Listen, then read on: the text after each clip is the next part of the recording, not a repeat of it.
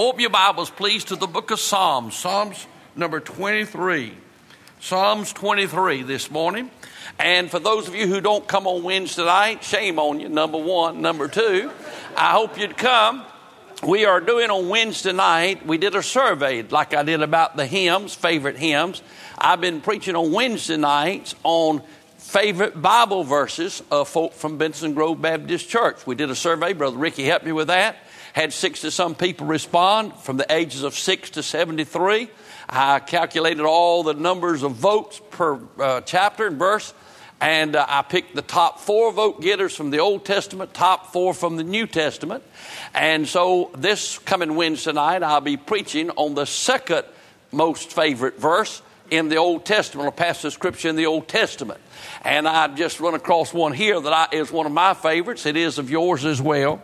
But I had it in my heart to share with you a little truth that I've been reading Uh, the twenty-third Psalm for some time now, or quoting the twenty-third Psalm several times a day uh, for some time now.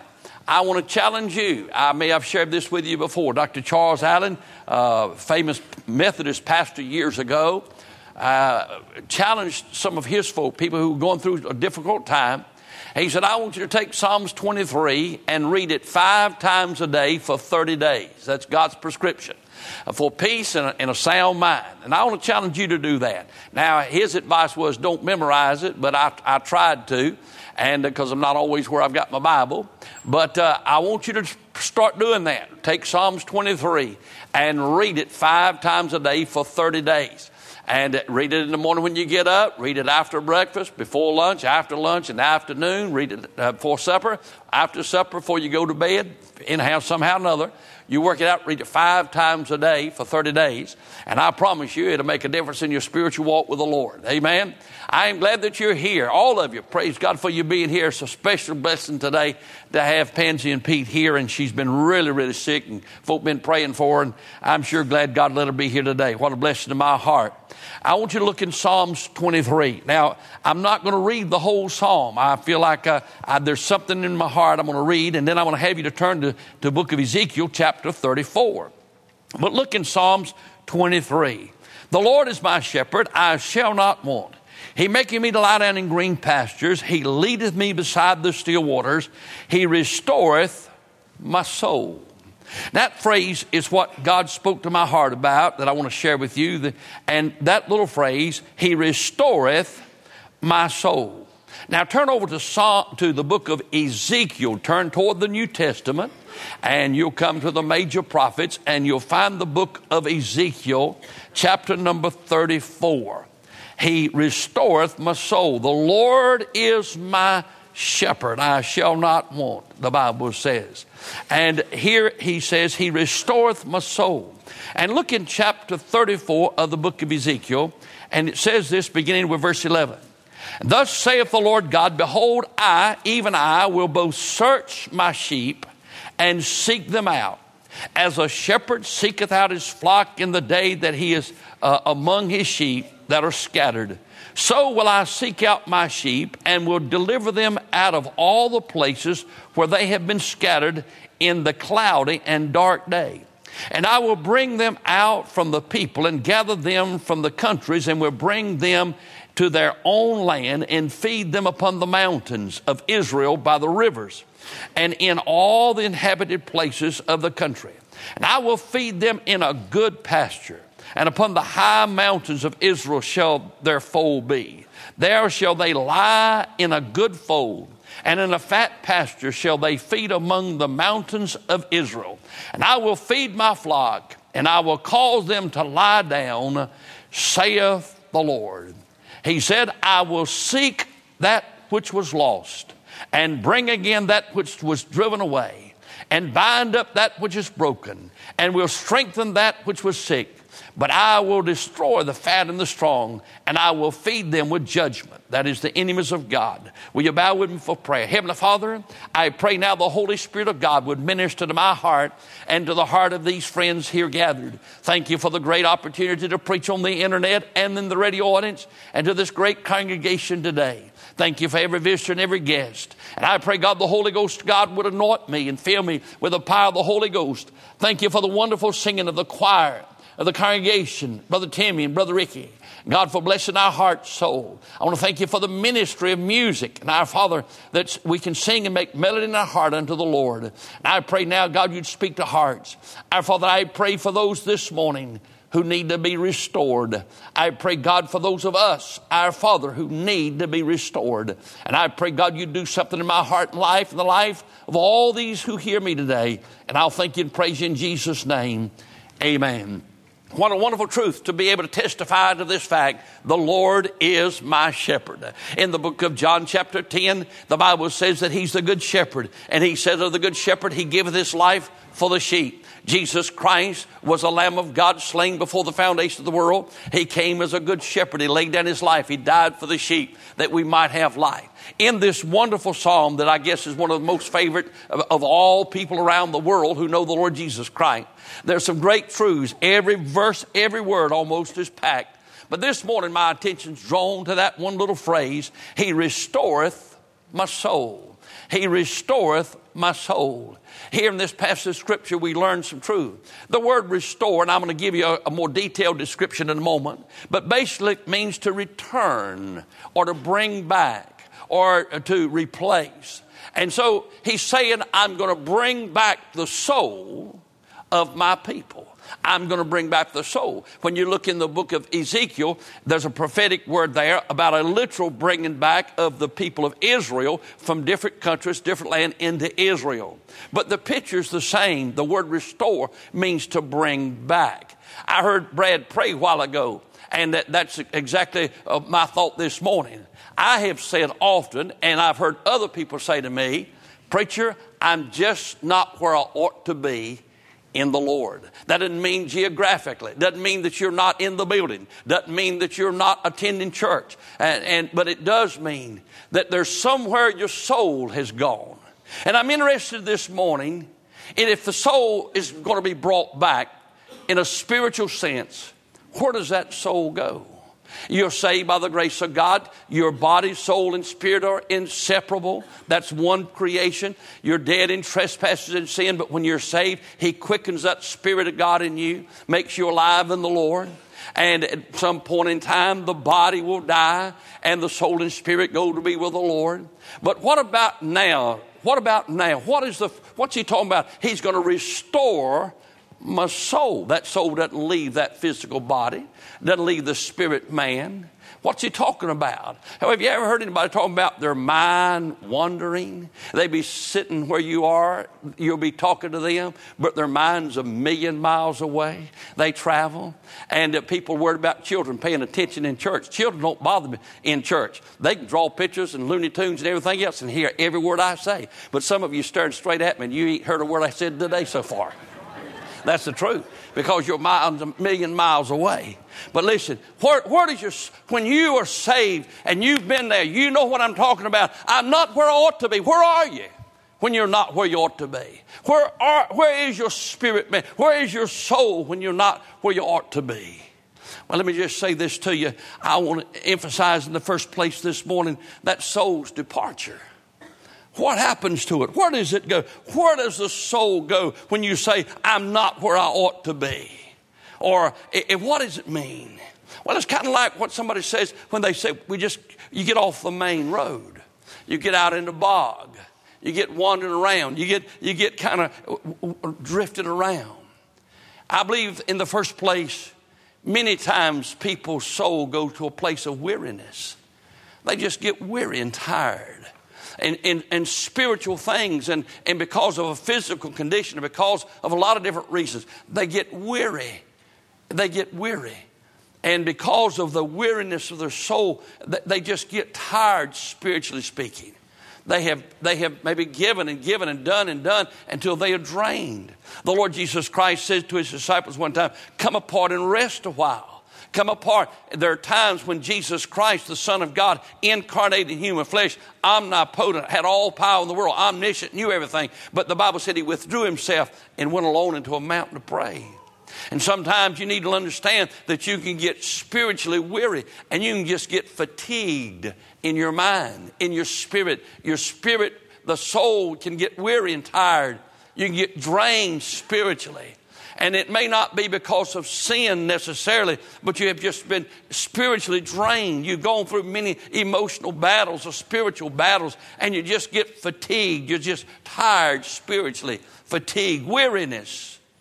But then there are those occasions when not just weariness, but there are those times, my dear friend, when you begin to drift away. The Bible said, all we like sheep have gone astray. We've dr- gone waywardness. We've drifted away, drifted away. Now, there was an interesting little phrase there that I noted in the book of Ezekiel. He said, I will bring them back from those that were scattered in a dark and a cloudy day. And I got to thinking, why, why would he just interject that right in the middle? And then it dawned on me, and I knew what he's talking about. You see, not so much now, but in that day, and animals still, they have certain natural things that God's created that give them their bearings. They know where the sun rises, where the sun sets, where the stars are. And so if, if there's no sun, they have no sense of direction, even in the daytime. They don't have, if there's no sun, to recognize where the east is at or the west is at or what time of day it is. If it's a dark, cloudy, gloomy day and they cannot see the sun, they are prone to wander. And my dear friend, there comes times in our lives when there's so many clouds rolling in and so much darkness in our life that it obscures the sun, the Lord Jesus Christ. And because of that, we've taken our eyes off Jesus. And like sheep who take their eyes off the shepherd, they begin to go astray. They begin to wander and just begin to wander away. Sometimes it's weariness. Sometimes it's just that idea of wanderness. And there's an old hymn that we sing, prone to wander, Lord, I feel it. There's something inside us that causes us to wander away from the Lord.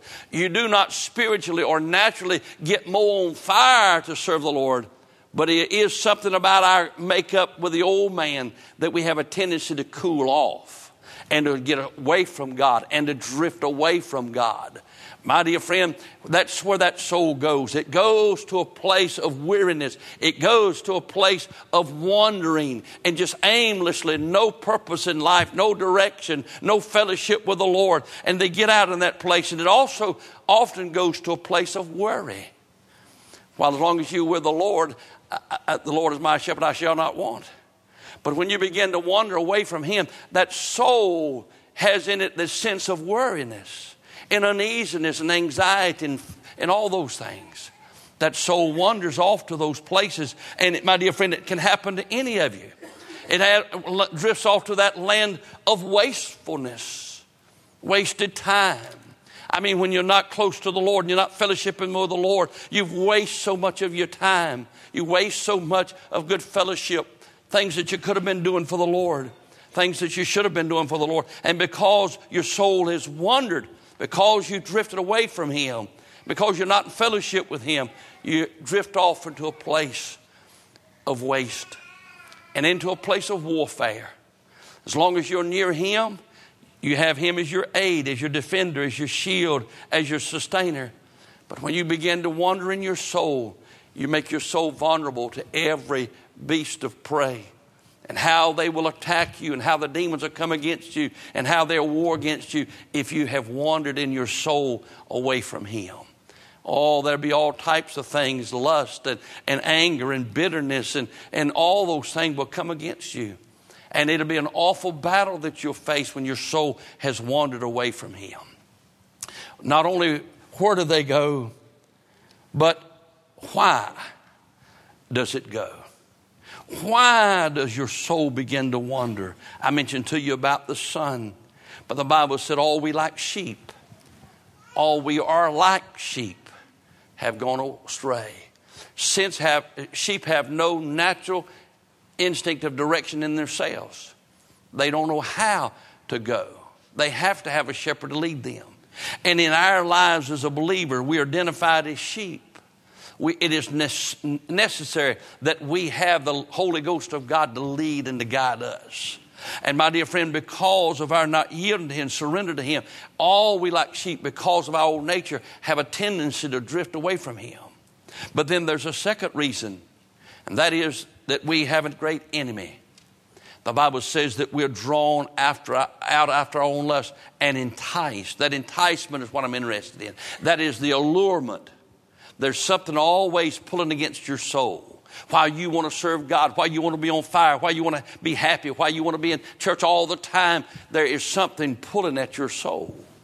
There's something drawing at you, trying to get you away from God, trying to get you out of fellowship with Him, trying to pull you out, back out.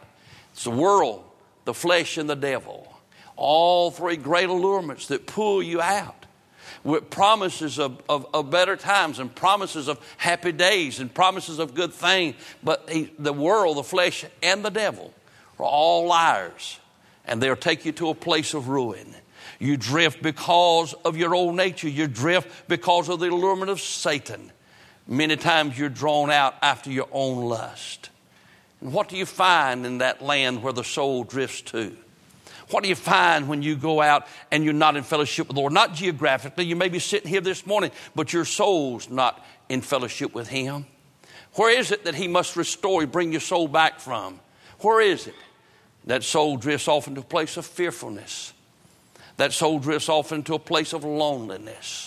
Sitting in this great congregation, there was a time when you knew Jesus Christ and He was so real to you, and you, you fellowship with Him, and it didn't matter if you were in a thousand or with one person or with nobody. You still had a friend that sticketh closer than a brother, and you never felt alone. You at nighttime, you never felt any sense of loneliness. In, in the darkest days you went through, you never felt any sense of loneliness, because yea, though I walk through the valley of the shadow of death, I fear no evil, thou art with me. But when your soul drifts, and when you get away from Him, and your soul's in need of restoration, you have a great sense of loneliness, in spite of the fact that you're married, in spite of the fact you got children, in spite of the fact that you're in church. You still have a sense of loneliness because you've alienated your soul. It's not where it ought to be with Him. It wander, you wander into a place of fearfulness, into a place of loneliness, into a place of weakness. Spiritually, you feel weak. Spiritually, you feel drained. Spiritually, you feel fatigued because you've drifted away from the life flow. The flow, He said, I'm the vine, you're the branches. He that abideth in me shall bear much fruit. And it's because of the life flow from Him. And when you got our fellowship with Him, hey, but He that abideth in me, the Bible said, out of His belly shall flow rivers of living water. But my dear friend, when you drift, your soul drifts, and your soul needs restored, and you're not where you ought to be with the Lord. You're in a place of weakness. You're in a place of danger. What an awful place to be. But can I say a word to you about what this passage of Scripture says? David said, the Lord is my shepherd, I shall not want. He maketh me to lie down in green pastures. He leadeth me beside the still waters. He restoreth my soul. Boy, I love that. I love the fact that He wants you restored. I love the fact that He wants me restored. He wants me to be close to Him. He wants me to be right beside Him. My dear friend, He wants me to be right where He is.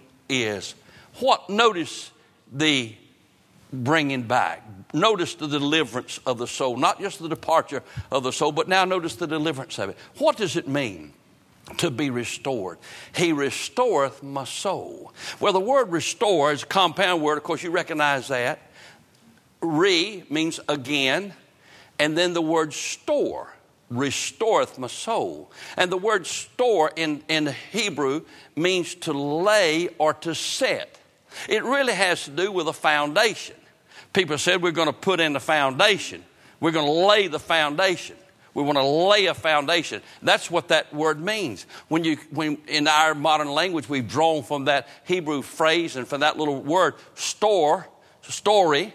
And so you have first story, second story, third story buildings. It means there are three foundations. That store, that story, it's that solid foundation it sets on. And what it means is He's going to bring you back to set you on a solid foundation. David said, He brought me up out of a horrible pit.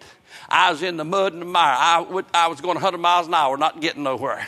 But He set my feet on a solid rock. He established my goal, and He put a new song in my heart, even praise to my God. That's what it means. It means to bring you back and set you on a solid rock. It means to get your soul back, get you back in a, where you're resting on Him and trusting in Him and relying on Him and finding in Him your every need supplied and the joy of your salvation restored. That's what He wants to do. That's what He wants to do for everybody. in this building. That's what he wants to do for every person in the radio, to bring you back, to set you on that store, on that solid foundation that's already been laid, Jesus Christ. And that foundation no other man can lay.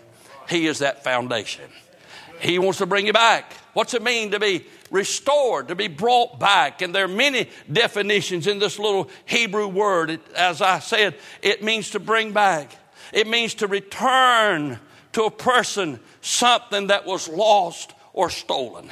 It means that he's going to give back to you something that you lost or something the devil took from you. He can restore to you the year the locust eaten. He can give you the joy that sin took away from you. He can give you the peace of God that you're missing, the joy of the Lord. He can bring you right back and set you on that rock. And he restore everything, everything that you've ever had in him.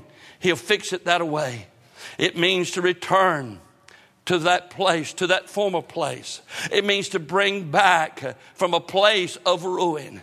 It means to bring that person back to completeness and fullness. No prop, no, no, no deficiencies. Bring you back to where you were. It means to heal or to cure. It means to repair and to rebuild. It means to revive. And thank God, Brad's got a burden. He's been praying that we'd witness for Christ and revival. And my dear friend, to restore, be restored means he brings you back to a place of healing, to a place of blessing, to a place of revival. It means he brings you back to that place from where you have been absent. He'll bring you back to where you've been missing, to the blessings you've been missing, the joy you've been missing. He'll bring you back. He'll bring you back, my dear friend, from that sense of sin and guilt. He'll bring you back. He'll bring you back to a place of renewal and restoration. He'll bring you back to a place, my dear friend, of peace and friendship and joy. It means literally to bring back to the original. He'll bring you all the way back to the original. Notice not the deliverance, the defined, but the deliverance, deliverer. The Lord is my shepherd.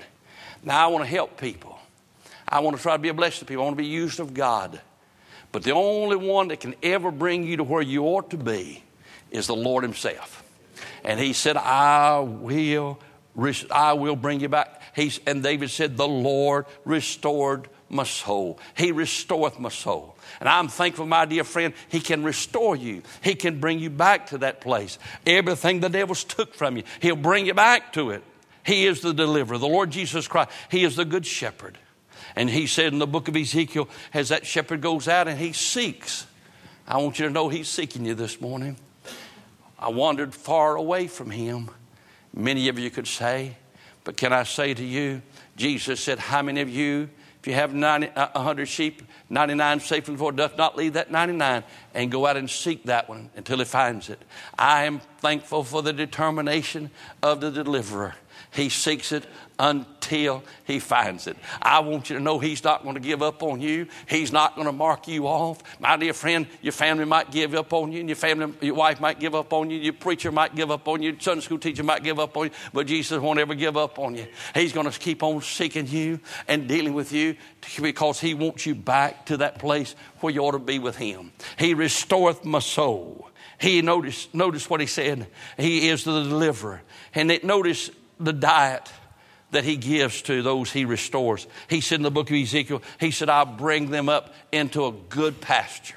He said, I'm going to put them right beside the river. And I'm telling you, if you was a sheep, praise God, that'd be heaven on earth. I mean, you got a good pasture and you got a good river. You got everything you need. Oh, he said, that's where I'm going to put them at. He said, I'm going to put them up on the place of protection, the mountain. He said, I'll have a place of provision, the water and the food. Notice their diet. He said, I'm going to put them in a place where they can have green pastures, green pastures, good pastures. He said, he maketh me to lie down in green pastures. That's good grass, tender grass on that mountain. It's not the, the, di, the, the di, dry grass, but it's, it's the most tender grass. And he said, they will eat. And the only time that sheep lays down is when he has completely filled his rumen. And when it's completely filled, he's satisfied and he lays down. And he'll bring you back to a place of satisfaction, a place of joy and abundance. He wants you to be that way. He doesn't want you to feel like you're not, you're not where you ought to be. He wants to bring you to a place where you're right with him and you have the joy of the Lord in your heart. He wants to bring you to that place. Notice, still water. If you happen to have a Schofield Bible as I do, the Hebrew word there, still waters, it has to do with waters of quietness. Waters of quietness. And I've been told that sheep don't care for running water. But waters of quietness. But he's got plenty of water. He gives them good food. He'll feed you with what you need to sustain you. Feed you with what you need to help you grow. Some of you realize that when you've been sick, some of you gone through the bout with the, the flu and the viruses and all that. And once the virus is gone, the flu is gone, you have a great sense of weakness. But he said, when you come back weak, I'll feed you. I'm going to feed you good grass. And I'll give you good water, water of quietness. What about that water of quietness? I, I threw things about it. It has to do with refreshingness of that water. It is refreshing. Nothing in the world will satisfy and quench your thirst like water. And I, I like tea and all the rest of it. But you know as well as I do that nothing will satisfy that need in your life like water. Water, it's refreshing. And that water refreshes those sheep. Oh, listen, what a, what a time when he gives you fresh water. It's not only refreshing, but my dear friend, it brings to them this great sense uh, of relaxation, that calm water. They have that sense of rest, just like with the green grass where they lay down. They are restful in him. They're blessed in him. And then that water is also a place of reflection. Reflection, they see themselves. And they recognize who they are, but they see the shepherd and they know who he is. My dear friend, he brings them back to that place. Brings them back to that place. Now notice, notice when he brings them back to that place, what he does for them in regard to their direction. He said, he leadeth me in paths of righteousness. Once you're restored, he leads you in paths of righteousness for his name's sake. For his glory, for his honor. You, you don't get any credit for it. He gets all the glory for it. But he'll lead you in right paths. God will direct your path. You, you, you're out of fellowship with him. You don't even have no sense of direction. You don't know which way to go. But if you'll get right with him, he'll lead you in those good paths together. But now can I show you something else? Not only the deliverer of that soul, but I want you to notice his devotion to that soul. And that David gives that in the rest of this psalm. Look at verse number four. Yea, though I walk through the valley of the shadow of death, I fear no evil, for thou art with me, thy rod and thy staff, they comfort me. I love that little phrase, thou art with me. His devotion to the sheep. When he draws you back and he restores your soul, he gives you good water, gives you good food to strengthen you. But notice his devotion is that he said, I will never leave thee nor forsake thee. I'll be with you. I'll be found. I, I, aren't you glad that when God restores you, he don't put you on probation? He's not ashamed to be seen with you. I mean, he'll stay with you through thick and thin. He'll, he'll go everywhere you go. He is a wonderful Savior. And his devotion is that, yea, though we walk through the valley of the shadow of death, a place of trouble, a place of peril, a place of darkness, he said, I know he'll never leave me. He's devoted to me. But not only did I note his, his devotion to them in his personal presence, but notice in verse five, thou preparest table before me in the presence of mine enemy, and thou anointest my head with oil, my cup runneth over. I note his devotion to them because of his provision, his care for them. Not only his comfort to them, but his care for them. And he provides them something. He said he'll provide a, provide a table for me. My provision will be provided in regard of all these other enemies. He said he's going to take care of me. He'll anoint my head with oil. My cup will run over. The anointing of the oil and cup. What a blessed thing. He gives them all of those things. But then notice, if you will, in verse number six, his promises to carry me. Not only his, his care for me and his, his comfort to me, but I notice here his promises that will carry me. Surely goodness and mercy shall follow me all the days of my life, and I will dwell in the house of the Lord forever.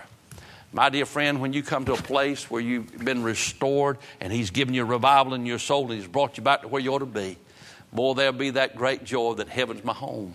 I'm looking forward to seeing him, fellowship with him. But until I get there, goodness and mercy is going to follow me the rest of my life. But one day I'll dwell in the house of the Lord forever. Thus goodness and mercy follows you. directs your path and keeps you going all the way safely home. He restoreth my soul. Brings me back to that place of fellowship.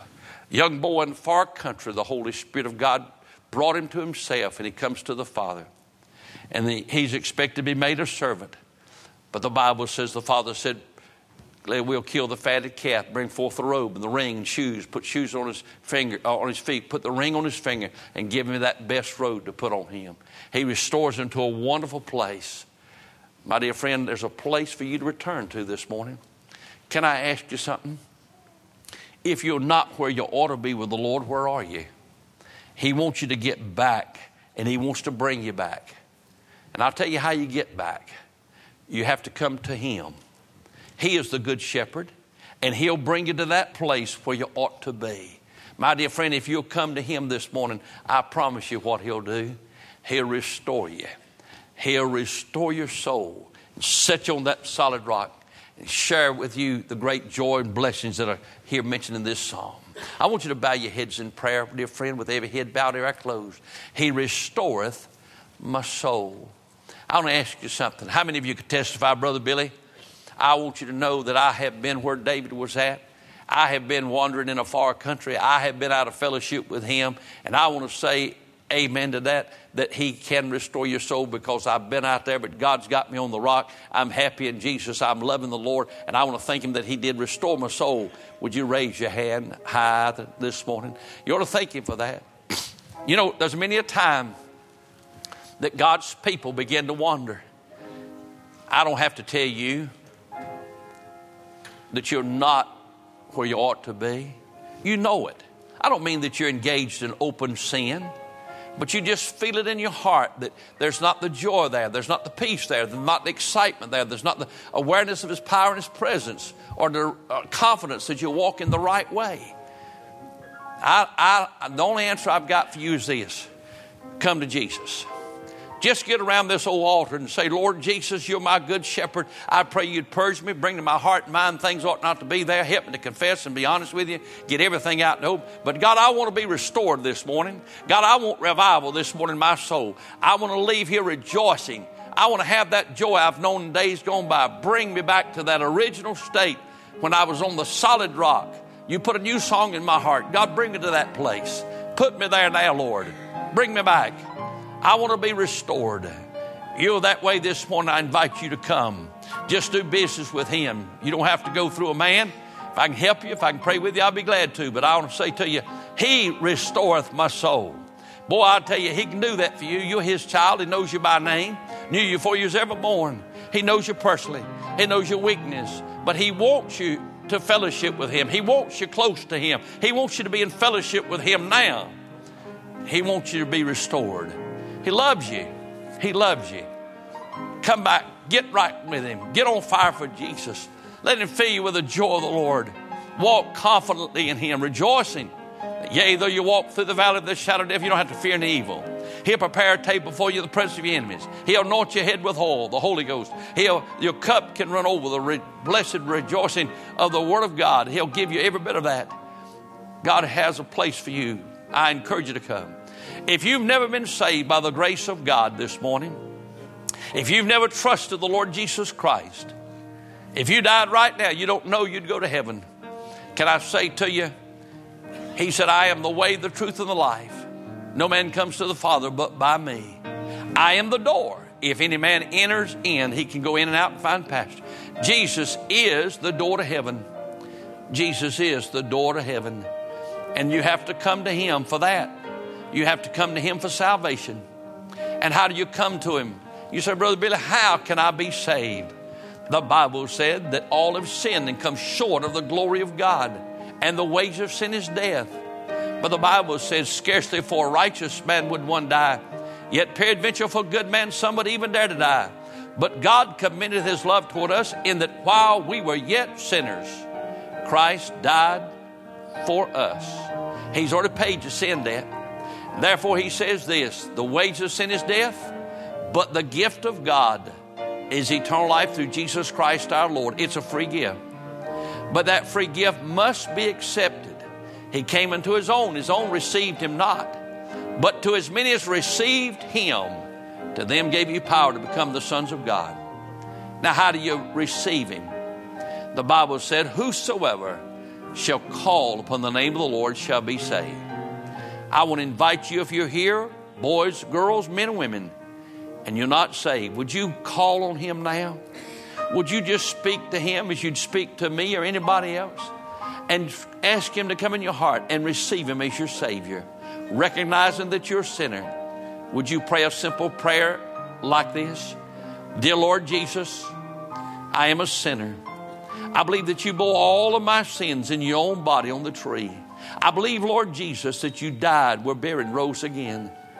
Lord, I receive you now as my Savior and Lord.